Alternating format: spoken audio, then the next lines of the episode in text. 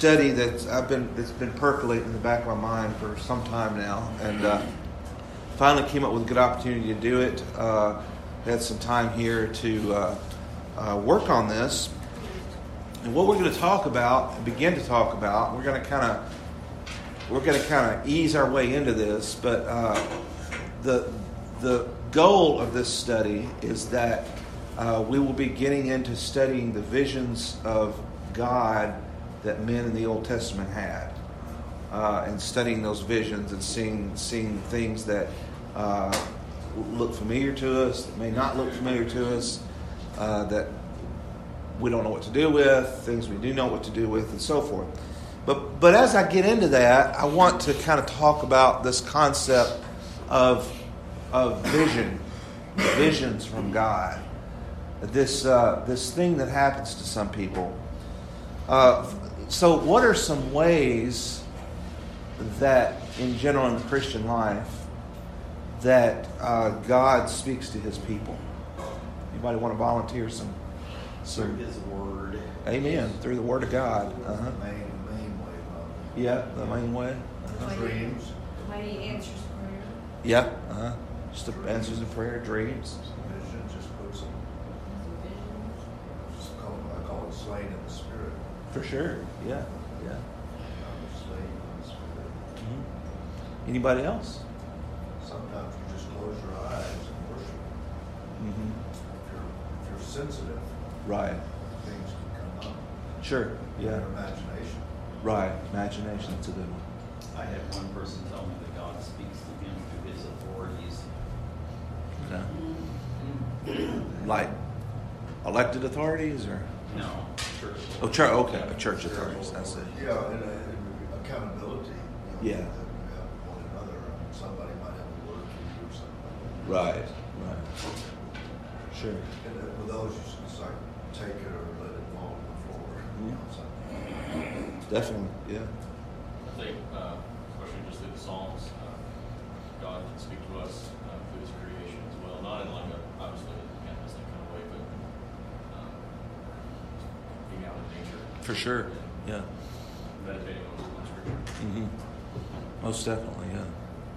That, that actually happened to me. I was sitting on the side of a mountain in Idaho, see down below me, I could see an eagle flying. And it was like, at that point, seeing that eagle was like, I know, I know you exist. So, it's like a vision of God. you know, Yeah. This was God making all You, this. you, you saw it from God's perspective in a sense. Yeah. Yeah. Above the eagle. Mm. Very good. That set me on my journey. Mm-hmm. Amen. Well, there's uh, those are all great. I'll, I'll I'll put lay out a few more that I've just from personal experience. One is, uh, and this kind of goes along with uh, uh, Walt mentioned. I think it was Walt mentioned authorities, but um, the um, preaching speaks to it. Preaching, in particular, is a gifting that the Holy Spirit gives people for that. You know, uh, an early version of that would have been the prophets in the Old Testament. You see, so preaching is uh, is a way to hear from God. Uh, the, the, and, and this next one is particular. Particular. Uh, I, I could talk on this next one. I'm going to talk a few minutes. The next one I want to bring up is the word circumstances. Um, God uses circumstances a lot with me, um, and that is can be a two-edged sword because um, circumstances are very, very easy to uh, misinterpret. If you if you have circumstances go a certain way, you can misinterpret. So you do have to approach it with with uh, prayers of wisdom and so forth when you're dealing with circumstances. Uh, however, if you are if you are someone who truly believes in the sovereignty of God as a guiding principle in your life, then you have to accept the fact that circumstances are a way that God orders that God orders things in your life. If you don't believe that, then you don't believe in the sovereignty of God, right? So if you believe in the sovereignty of God, then God's affecting your circumstances. Uh, in, in, Psalm 23, you know, uh, he's praying not just about, you know, he, he's praying about a lot of things. And one of the things he's praying about, David, is his circumstances. Uh, you know, when he uh, uh, talks about, uh, lead me not into, lead me, what it is, beside the still waters. Lead me beside the still waters. That's circumstance. He's praying about his circumstances, you know. Uh, lead me not into the shadow of death. You know, that's the circumstances. So uh, he's praying for circumstances. And so what happens when God, well, what if, what if David prayed that and yet God did the very opposite? Well, first of all, he certainly can do that if he wants to. That's not a sign that there's no God. It's a sign that David has a lesson in that to take somehow, you see, if that were to happen to David. Uh, and here and here and here's been my experience. I I've been around a number of Christians, as have you, I'm sure, that they've allowed circumstances to decide whether God exists for them, to determine whether God is really a real thing. And this is very unfortunate because because God is God and, and He can do what He wants to do.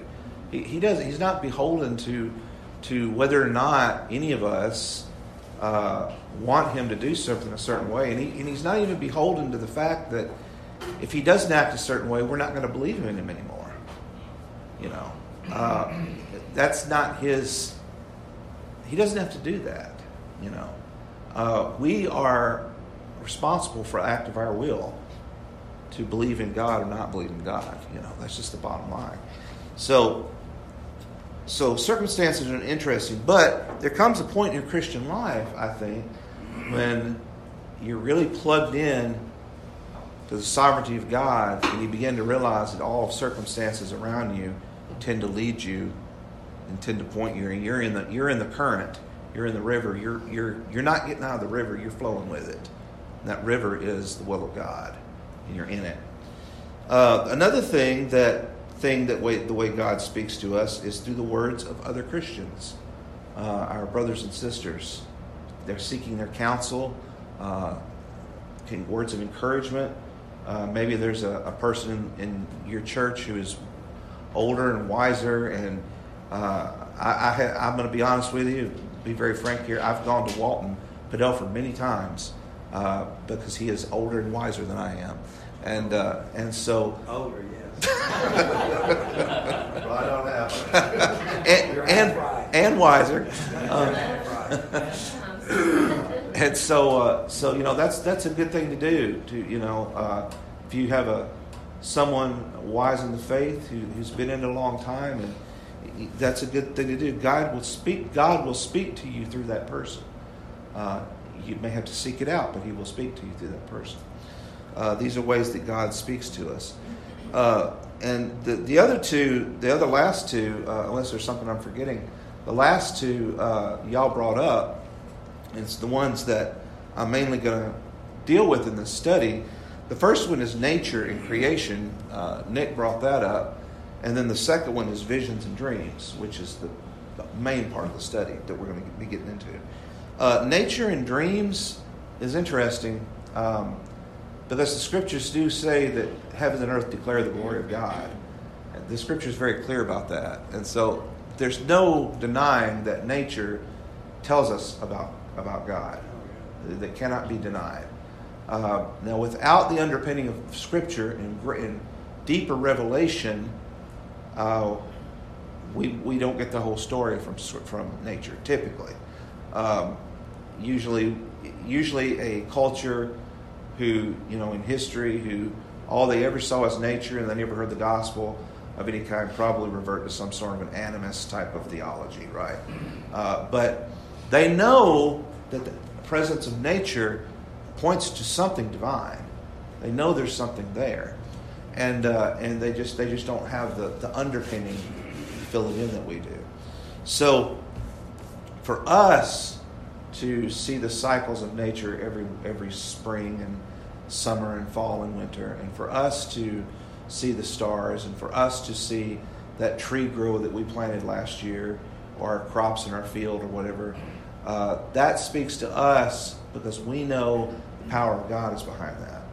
And we know that there are stories in Scripture that deal with, you know, the, the uh, agrarian parables and so forth, that God directly gives lessons about these things in Scripture. So, uh, before I move on, any other thoughts on that in particular? While we're talking about it, Mhm. um, and this is just my opinion, but I really don't think that God wants to remain a mystery to us. Okay. And it has been my experience, and uh, what I've heard from some other people, that God will pick a specific way to talk to you. Uh, with me, it is Scripture, and I, I could tell you stories about just incredibly specific Sure. things. And like David says, it's probably the most common way. Mhm. Uh, but if, if a believer feels like he's lost, he's just not hearing from God, and he's truly seeking to hear from Him, Mhm. Probably not focusing on the way that God has chosen Right. to Right. speak to you. So Yeah. then you just need to test the spirits, Yeah. like you. Often, if not perhaps most often, God speaks to you through circumstances, Mhm. and it's up to us to kind of discern that and tap into it. Yeah.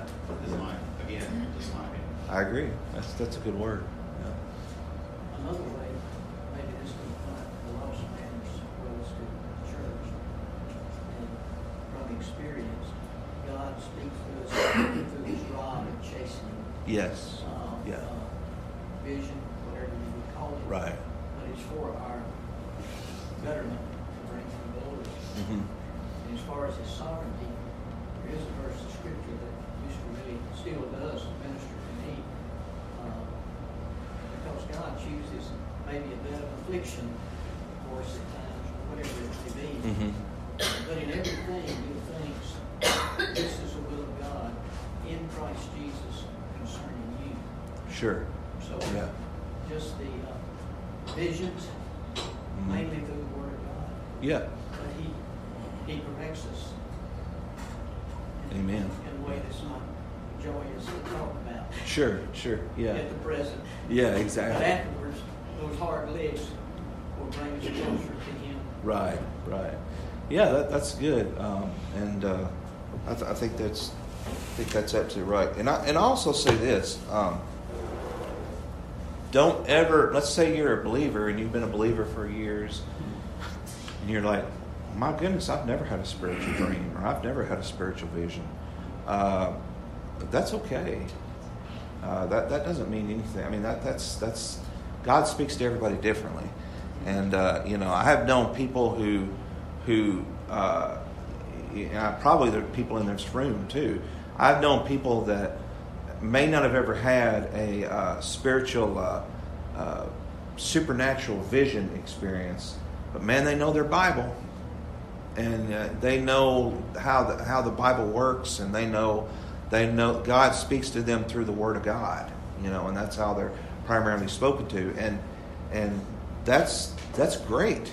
I mean, in some ways, you know, Jesus said uh, Jesus found that more desirable because he said, you know, blessed are you who who will believe yet not see, you know, in the end times. So, in a way, uh, being able to believe in God without signs and wonders is is a miraculous and a wonderful thing. So, if you think of it that way. Um, Just two other things that we Yeah. did list out real fast, honestly, we can go on, but, uh, prayer. yeah, prayer. is one thing, I think it's a good way. to Yeah, definitely. Prayer, intuition, Mm-hmm. you know, uh, just Right. being sensitive to, into, been times when I was driving home the same way, Mhm. one day I'm driving home, it's like, you know, go a different way today. Yeah. If I listen to it and go to it, and all of a sudden there's a little old lady on the side of the road who's got a flat tire. Right. You know, Right. so- Yeah. And you're supposed to stop and help. Sure, yeah. It's just happening over and over. and over Mhm. And then, and then I think blue art. Yeah. Mhm. Yeah. When an artist paints something, I mean, look at all the paintings of Sure. Christian that have inspired, giving people visions, you know, because they come out of vision. Right, right. Yeah, we're going to talk about that some too here in a few minutes, the art aspect. Um, but you know what, what the the intuition thing, you know, uh, it- that's always been an interesting one. I, I, I agree. You know, it's, whether or not it's a angel sitting on your shoulders, speaking in your ear, or whether it's coming from God's putting something in your heart. Who knows? But yeah, yeah. so And, and that's, again, it's like circumstance, I think. Yeah, yeah, So uh-huh. you right, So- right, right, definitely. Figure it out.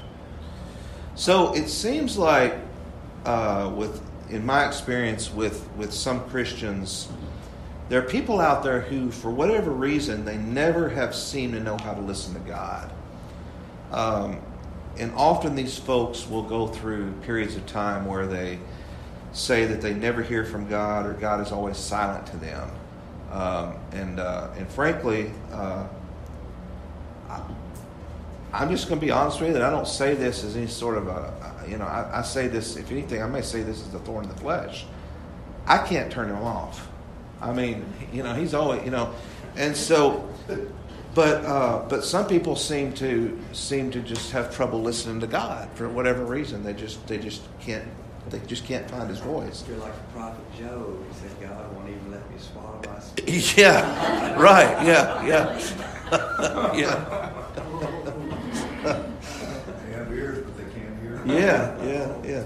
So, so God speaks to pe- people many different ways. And again, like we said, for some, Scripture is the only way they ever hear from God. And the Lord bless them if that's the case. That is, that is that's fantastic. Um, now, uh, to cover this real quick, since we're kind of introducing all this, uh, there are several historic views, if you want to call it that, about this stuff. Uh, there, there's a school of thought that says that after the prophetic age of the Israelites and the coming of Christ, and maybe the maybe the events around the apostles, that uh, God no longer communicates through dreams and visions. Now that the canon of, canon of Scripture is complete, uh, I can say from personal experience that is incorrect uh, because I have had dreams and visions. Uh, however, I will also add to this that um, the canon of Scripture is the is not to be replaced by dreams and visions. Uh, that's so, that's also important. Yeah. Yeah, yeah. What you, Right, it's what you measure things against. Right. Yeah, exactly, Vision exactly. complies to the word of God. Right, right. So, uh, so anybody that, in my my opinion, you, you know, you you could disagree. Well, this this is not. We're not talking about the resurrection here, guys. It's okay to disagree. Um, but my opinion is is that uh, you know God doesn't. God God does still give dr- visions and dreams from time to time to His people. The Mormons are a very good example of that. He has visions, but the visions change the scripture. Yeah, Yeah. yeah. We don't want that. Yeah. yeah. Leads, leads millions of people astray. Yeah. Yeah. Well, Yeah. Muslim evangelism is a good example too. I mean, whether we're having visions or not, God's given a lot of dreams to Muslims, Hmm. bringing them to Christ Mhm. through dreams. Right. Right. that seems to be predominant, I've heard that the predominant way Muslims. That's a predominant way. Uh, They have no access to the word. Mhm. So, Yeah. what's that? That? Yeah, but even if they do, they trust that dream. They do. I mean, I've heard. Well, yeah, but what I'm saying is that Yes. God can't reach them through the word because of satanic stuff. Hmm. So he sends a dreams. He So overrules close, Satan they're so sends close off. Well, it seems to be that that historically, anytime the gospel enters a new era area, Oh, yeah. there's wa- signs and wonders. Yeah, yeah. You know. Well, that's Uh, true. I Yeah. Cornelius is a great example of that in Acts. isn't it? yeah. mhm. What? Africa's a great Yeah. Yeah. Uh-huh. Yeah. So it, it seems like it seems like when the gospel enters a new area, that, that, that tends to go with it. You know, and that that's why we read so much of it with the apostles. You know, and and but you hear these stories about coming out of IOI stories out of Ethiopia. You hear about it through that. You know, uh, you can read the uh, um, ecclesiastical history of the English people written by Bede, and there's all kind of miracle stories because the gospel was, you know, spreading in, in that age, and they, they would have no reason to lie about that stuff. It's not like it's you know, there's just no reason to lie about it, you know. So I, I believe I believe it happens when the gospel There's a great book called Deeper Experiences of Famous Christians. in. If you ever looked at it, it's an incredible book where somebody has chronicled Hmm. from, from uh, the Old Testament all the way up until now, Hmm. the experiences that people have shared that are not necessarily in the Bible. Wow, Famous yeah. preachers or so on, but from famous Christians. Right. Deeper experiences from famous Christians, how God spoke to them, Hmm. visions and so on and so forth. Mhm. It's an incredible book to read. It'll, it'll blow your mind. A Scottish preacher looks out in the, in the congregation and he knows how much money a guy's got in his. Wow. Well, and this is, you know, the hope of the contemplative life is to live, you know, brief periods of time as if you know, in the presence, in the Yeah. actual physical presence of Christ. Right, right. That's a good point. So, uh, so you've got that view, that closed view that God no longer communicates, which which I don't agree with. And you've got the open view that God does communicate revelation via dreams and visions, but you have to be careful with that word revelation because you know the revelation doesn't need to be the revelations as you know as already already laid down in our theology from Scripture. You know that's not the kind of revelation I'm talking about. Uh, now, um, Muhammad himself has a vision that changes. what'd you say? Muhammad himself had a vision. Mm-hmm. Yeah, but it was it was a bad one. yeah, yeah, and that's something else. You know, it- Wants to be written. yeah, a, a a demon can. I mean, a spirit can come from a, a wrong vision from a demon too. You know, absolutely. So, um, so you want you want to root your you you want to if you want God to communicate with you this way, you have to be rooted in the other things of God. You have to be rooted in Scripture. You have to be rooted in, in a church among strong believers. Uh, you know, you, want you want to have your ducks in a row. You know, because you may get you may get a bad vision. I'm going to give you a, uh, an example of of of someone who uh, I know who had a terrifying vision. You know, you might you might think, well, I I want to pray for God to speak to me more this way. Well, beware what you ask for, um, because this guy, uh, this guy, this has been a few years ago. Uh, this lady that. Um, um, she she was Connor's piano teacher, uh, and this lady um, had her husband. I don't know if he was a believer or not. I'm kind of inclined to think he wasn't, but um, he was telling uh, about I don't know how how this topic even came up, but he just felt really free to tell it that he had this vision about. Um, he went he went to a church to a church I think it was, and just out of the blue he had a he had a waking vision of a hole, a large hole in the earth, and he could see people clawing, try to get out of the hole, and screams coming from down to the ground, and fire and and, uh, and heat coming up, and people clawing, trying to get up, and they were being pulled back down. Well, you know, I, I, that would be a wake up call for me. That- that's a way. You know, but that that's not a vision that you want to have, right? So, uh, uh, so sometimes spiritual visions are not good things, you know, and are not things you necessarily want to see. I don't know whether he really got the message or not. I hope he did, but uh, I think I think at least one or two people explained to them why he should take it seriously, you know. So. Um, now, throughout history, God has been pleased on many occasions to reveal himself through visions and dreams. Uh, dreamers include the likes of Jacob, uh, Joseph, as you know, Solomon, Daniel, Mary's husband Joseph. Um, among those who received visions were Abraham, the Old Testament prophets like Isaiah, Daniel, Obadiah, Micah, etc. Uh, and and here's here's another thing I want to add to this uh, before we really start studying the visions themselves, and that is in in in ancient Israel. At that time, the presence or absence of visions in Israel became a gauge of the nation's spiritual condition. In other words, if if, if Israel was unfaithful, her prophets found no vision from the Lord. Wow. Without a vision. It perished, exactly, yeah. So this was a very this is this was an extremely important thing to the early Israelites. They needed to be having their visions, the prophets having visions. If they didn't, something's terribly wrong. And uh, but then the pro- the Lord comes along at some point and prophesied and promised through his prophet Joel that there will come a day in which dreams and visions will be restored to God's people. Specifically, I will pour out my spirit on all flesh. Your sons and daughters shall prophesy, your old men shall see dreams, your young men shall see visions. So now that we have the Holy Spirit, dreams and visions from God are what I would call a spiritual gift. The Holy Spirit can grant that to us. You don't have to wait on a, a prophet to have it on behalf of the people necessarily. Okay. Um, my experience, though, again, is the sort of visions that people have uh, are visions often about the direction their life needs to take. Maybe they may have a vision that they need to go and share something with a friend. Maybe they need to go and uh, you know make do something or understand God in a little bit different way than they have it been.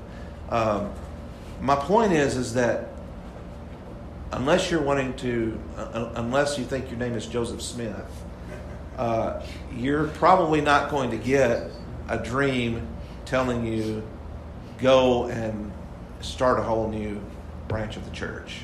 You might, I don't know, but I kind of doubt it. Or go and write another book. Uh, write another book of scripture. Yeah, yeah. Don't do that. Yeah, yeah, yeah, yeah.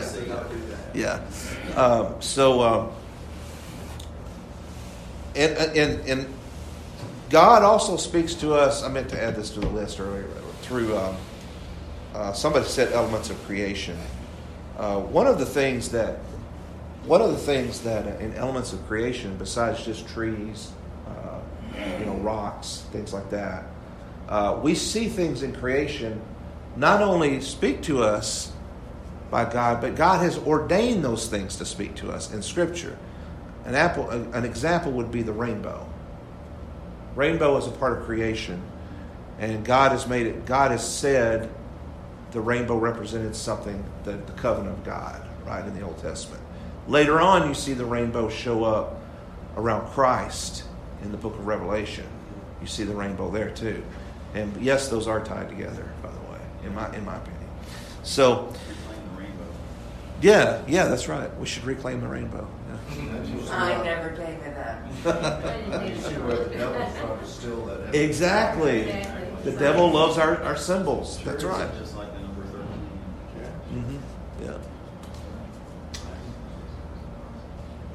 So the fe- the fact that we believe the physical is an important aspect of God in His in His speaking to us, not just ethereal spirits, but the physical, is one reason that seeing things of the Spirit is desirable to us.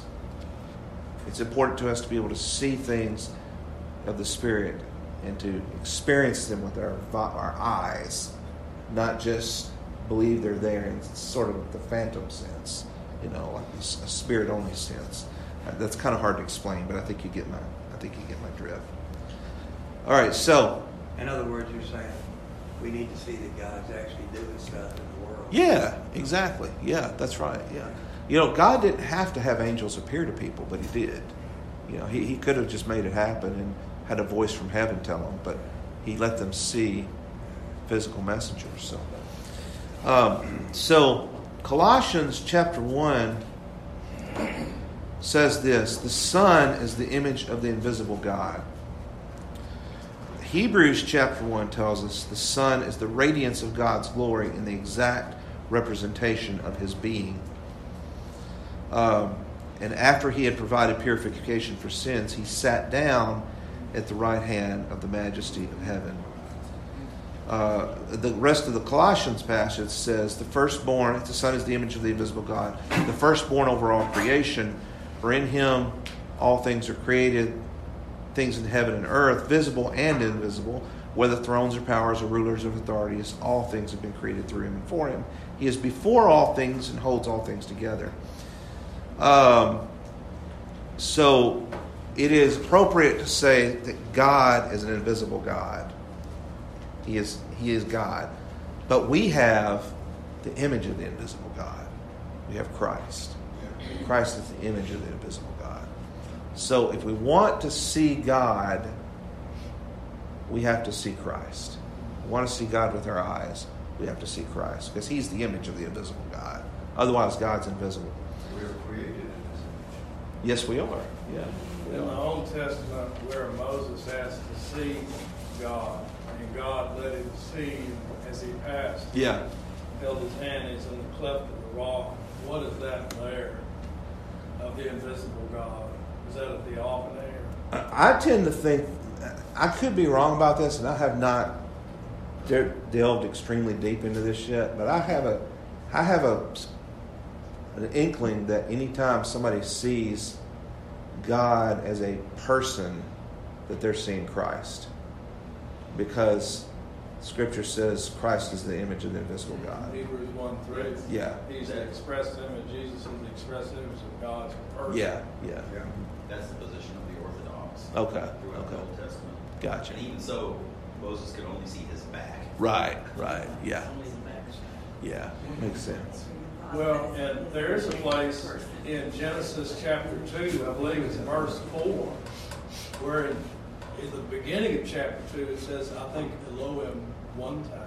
But then suddenly in verse 4 it says Yahweh, Yeah, the Lord God. right, right. Which there's a linguist that uh, Charles B. Taylor who spoke of that being, he spoke of the Trinity being uh, shown there in Genesis 1 and 2. You know, you had Elohim in chapter 1, and then Ruach Elohim, the Spirit of God. Right. And then right there, verse 4 of chapter 2 in Genesis, suddenly it says Yahweh. Elohim. Yeah, yeah. You know, he drew, as a linguist, he drew attention. It's- It's all right there, yeah. Yeah. Mm, The other thing is that the word image is the same root word as imagination. yeah. Mm, mhm. So they're connected to each other. Mhm. In one sense, you would say we're created out of the imagination. Right. Uh, And, and so that, I think that's what makes imagination so significant. It's Mhm. the one thing that we have as humans Right. that separates us from all other living forms. Sure, yeah. The dog does not have an imagination. Right. So, Very good. humans have, Mm. Mhm. even though they have brains and they have intuition, they have all kind of different stuff, instinct, Mhm. they can do certain things. Yeah, They can't imagine the future. yeah, yeah. Good point. Anybody else in the peanut gallery back there? Y'all got anything? He's, he's the thinker. Um, so, for some of the medieval mystics, a, a vision of Christ was how they thought of heaven. That was what they understood heaven itself to be, was this state of, Yeah. of seeing Christ in glory. And that for them was what it was all about. And so I just keep thinking about that because Mhm. there is a whole tradition of seeking what they call the beatific vision. And the whole of the Christian life for them was was a, a, a discipline of preparation. Yeah. It's like they weren't ready to have that vision. They had to prepare themselves for it Mhm. by the way that they lived their life. Um, and I don't really have anywhere that I'm going with that. I'm just thinking out loud here. Sure. Uh, there is a very rich tradition in Christianity of emphasizing the vision part. Sure. But it's not it's not Mysticism. mysticism, right? But it's not so much living their life in order to seek a vision, like idolizing a spiritual gift. It's more it's more of like it's more of it's it's a more Christ focused Yeah. approach. Yeah. Um, and it's about the relationship with Christ. Right. Um, and waiting to be with him for all eternity. Yeah. And, and that sort of vision. Right. Right. Now, I'm also thinking off the top of my head here, and I could be completely wrong about this, but it could be that in the spirit of preparing yourself to encounter Christ in sort of visionary experience, could be that that's maybe one of the practical purposes of icons is to train your Mhm. imagination, because your imagination has to be put under the discipline of you know preparation. couldn't read and write either. Yeah, yeah. Mhm. So it, icons are made in such a way to get you past the material and you Mhm. focus on the mind. Yeah. And so it could be that that's one of the purposes is to sort of train their imagination Right. to make way for a more direct encounter Yeah. with Christ himself. It's Interesting. interesting in medieval times, because I've, I've done this in study of uh, medieval miracle and morality plays, that the, the, the medieval mindset had two visions of time. They had temporal time and they had eternal time.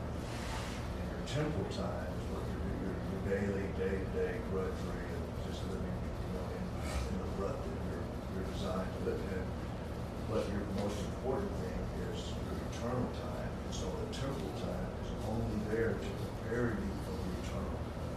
So your focus, generally speaking, for the medieval mindset is on eternal time. That's what, you're- that's what, this is all I am preparing with that. My whole life is preparing you for that. So, May have been misguided sometimes in understanding what that was, but that was, the- that, that, that's the way, that's the way, that was the mindset at the time. We, we no longer include eternal time hmm as cultures. So Mhm. We're all concerned with temporal time. Right. Good point. Again, that, that's, that was sort of the purpose behind the temple of life was to do the preparation here and now, just in case God wants to do something. Yes, exactly. But, but with eternity, and, and, and It's how eternity in those the things- presence of those- Christ being the main Right. focus. Those things intermingle, you know, eternal time and temporal time intermingle with one another. And Once you kind of figure that out, you Mhm. can kind of begin to see the intermingling where they cross, where they, where they, where they come together. Sure. If you don't have that sort of understanding, and everything is temporal. Yeah. Well, let me. Uh, It is. Yeah, yeah. Let me uh, let me uh, finish up with a couple of other things here. Uh, one is I'm going to say three things that recommend three things to do if you have a vision or a dream that's from God, and then I'm going to tell you two or three that I've had. Um, so, um, what to do if you have a vision or a dream from God? Uh, the first thing I would do, if it's a dream in particular, is write it down uh, immediately. Uh, the mind is very fickle, and it will, you know, you'll forget things. Uh, I will say this: that the more spiritually profound a dream is, the easier it is for me to remember. Um, I, I tend to be able to remember things a little better if they're, you know, hit me hard in the gut, you know, spiritually. But it's still a good idea to write it down to remember details and so forth. Um, the second thing that I would that I would recommend you do is is in that moment and the next day, uh, or in the moment of the vision, if it's a waking vision, pray for the Holy Spirit's guidance with the vision. Uh, pray that He would guide you into understanding what real, and, would reveal its its meaning to you if it's not already apparent. Uh, some of them sometimes are already apparent, but uh, uh, and, and finally, the third thing is uh, share it with someone you trust. Share it with trusted people. Share it with an elder in our church. Uh, share it with a, a good, a good, strong believer, friend of yours, or someone. Share it with your spouse. Share your dream uh, that um, you know that you've had, because I have found over and over and over that sometimes other people interpreted my dreams better than I do. And I don't know why that is, but it's true. So, um, and they'll, they'll bring things out that I'm like, it's like the light bulb came on. Wow, that's that's got to, you know. Uh, and so that that happens the, uh, when you do that. So, you know, these things need these these things really should happen in the context of the church. You know, you want the, you want you don't want to keep this to yourself. This needs to be in the context of the church and the church uh, being on board with what you're saying and hearing and hearing it out and so forth. Uh, now, you know, if you had a dream that you're you're going to go firebomb City Hall, you may not want to. You know, you, you definitely take that to the elders because we need to. Yeah, yeah. but that, would not be a be a, a dream from God, more likely. um, so, just to give you a couple of examples of the kind of now, now first of all, we're going to talk about a lot of different things in this study because starting next week, we're going to talk about some of the the, the major uh, heavenly vision dreams, like that you see with Ezekiel and Daniel and all these guys and things like that. But in terms of the fact that that I think we probably all agree that God still gives us dreams of some kind and visions. Um, I'll, I'll just give you a couple of examples that I've had.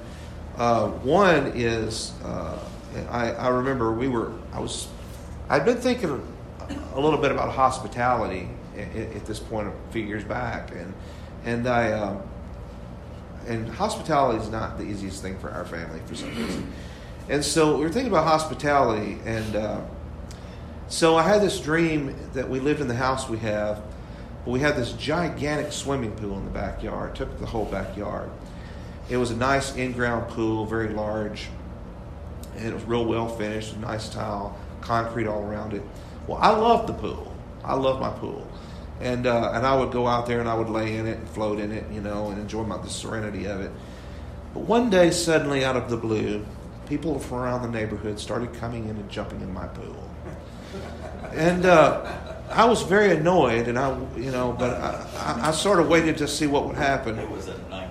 Yeah. I started to wait to see what happened, you know, annoyed that they were using my pool and and they were having a good time in it, splashing and playing in it, and, and you know, families would bring their kids and the kids would start jumping in it. And each time someone else jumped in, I thought, okay, well maybe that'll be it. They'll get tired after a while and they'll leave.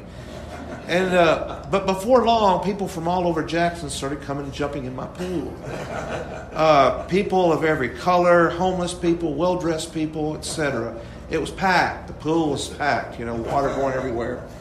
And I was kind of grossed out by the whole thing because in the dream I was a little bit of a germaphobe. And, uh, and so this bothered me greatly. And I, I didn't want to stay in the water with all these people because I'm thinking, you know, these people at the time, years ago, there was an Ebola scare, just like there's a COVID scare now. And I was thinking, man, what, what if, you know, what if they spread some of this stuff, you know? And, uh, just all kind of fears came to mind, but they were all in the pool, and there was nothing I could do. Nothing I could do and everybody just have, kept having a great time, and the dream ended. Now, I think God was telling me something about hospitality in that dream. I'm just absolutely positive that that was a dream God gave me about hospitality. Was very similar to the to the sheep led down to Peter, you know, with the, the animals on it. Um, another dream that I had uh, about uh, about uh, this was sort of a more of a again, you know, like I said earlier, uh, some dreams are are a little not something you particularly want to have.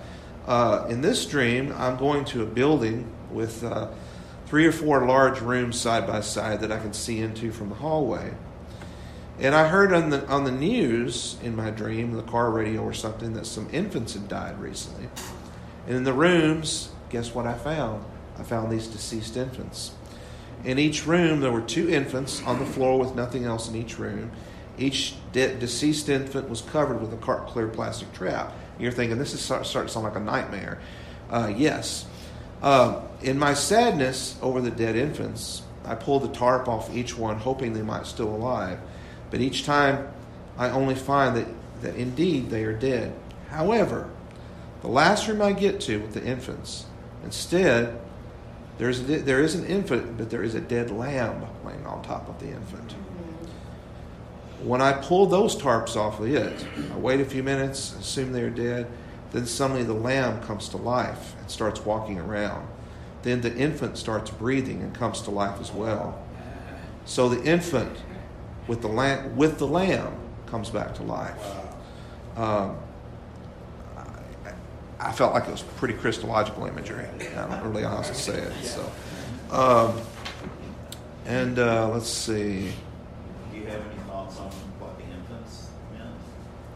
No, maybe maybe just people that needed to hear the gospel. Maybe the church. I don't know. I don't know. I'm open to your suggestions. well, what came to my mind was abortion or infants who were stillborn. Yeah, could be. So, I mean, a multitude of dead ones, but and yet there's one that the Lamb has selected that Yeah. is resurrected. Mm. Right. Yeah, could be. No, no, no.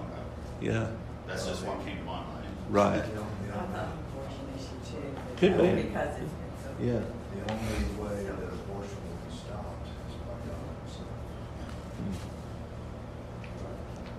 I'll tell you about one more I had, and this was a waking vision. Um, I was uh, in church a few years back here in our church, and we were worshiping, and uh, I had a moment, and I know others that get caught up in glory and worship. I know David does sometimes. Uh, well, I was caught up in glory in a moment, and everything, and, and I promise everything I'm telling you is true. Uh, I was I was uh, in the moment of worship. Sitting in a pew. I wasn't up on the platform, and uh, everything went white. And uh, and suddenly I see I, I open I look down and open my eyes, and the train of God's robe filled the place. It was it was uh, flowing, and there was and there was smoke in the room. And in a moment, I didn't see God, but I saw the train of God. So I was pretty excited. Train fills the temple. exactly, exactly, yeah. And it was gone just as quickly as it came. So, so anyway, to point all that out, uh, I, you know, we all have different. A lot of people, I don't think, realize dreams do come from God when they often do. Uh, you know, I, I would recommend begin, you know, maybe look at your dreams as possible supernatural way that God speaks to you. Again, not in a way that rewrites revelation that we have in Scripture, uh, but my my experience it tends to be about more personal stuff. God speaking to me about you know personal things, go and speak to this person, you know, and so forth. Um, you know, personal matters, but uh, this is this is a way that God has dealt with His people all throughout history. On the other hand, if if you go your whole life and you never have a vision or a dream from God, that's okay. This is not this is not a some litmus test by any means of the faith. Uh, the Lord gave us the Word of God, and this is where it's at. So, all right. that's all I have.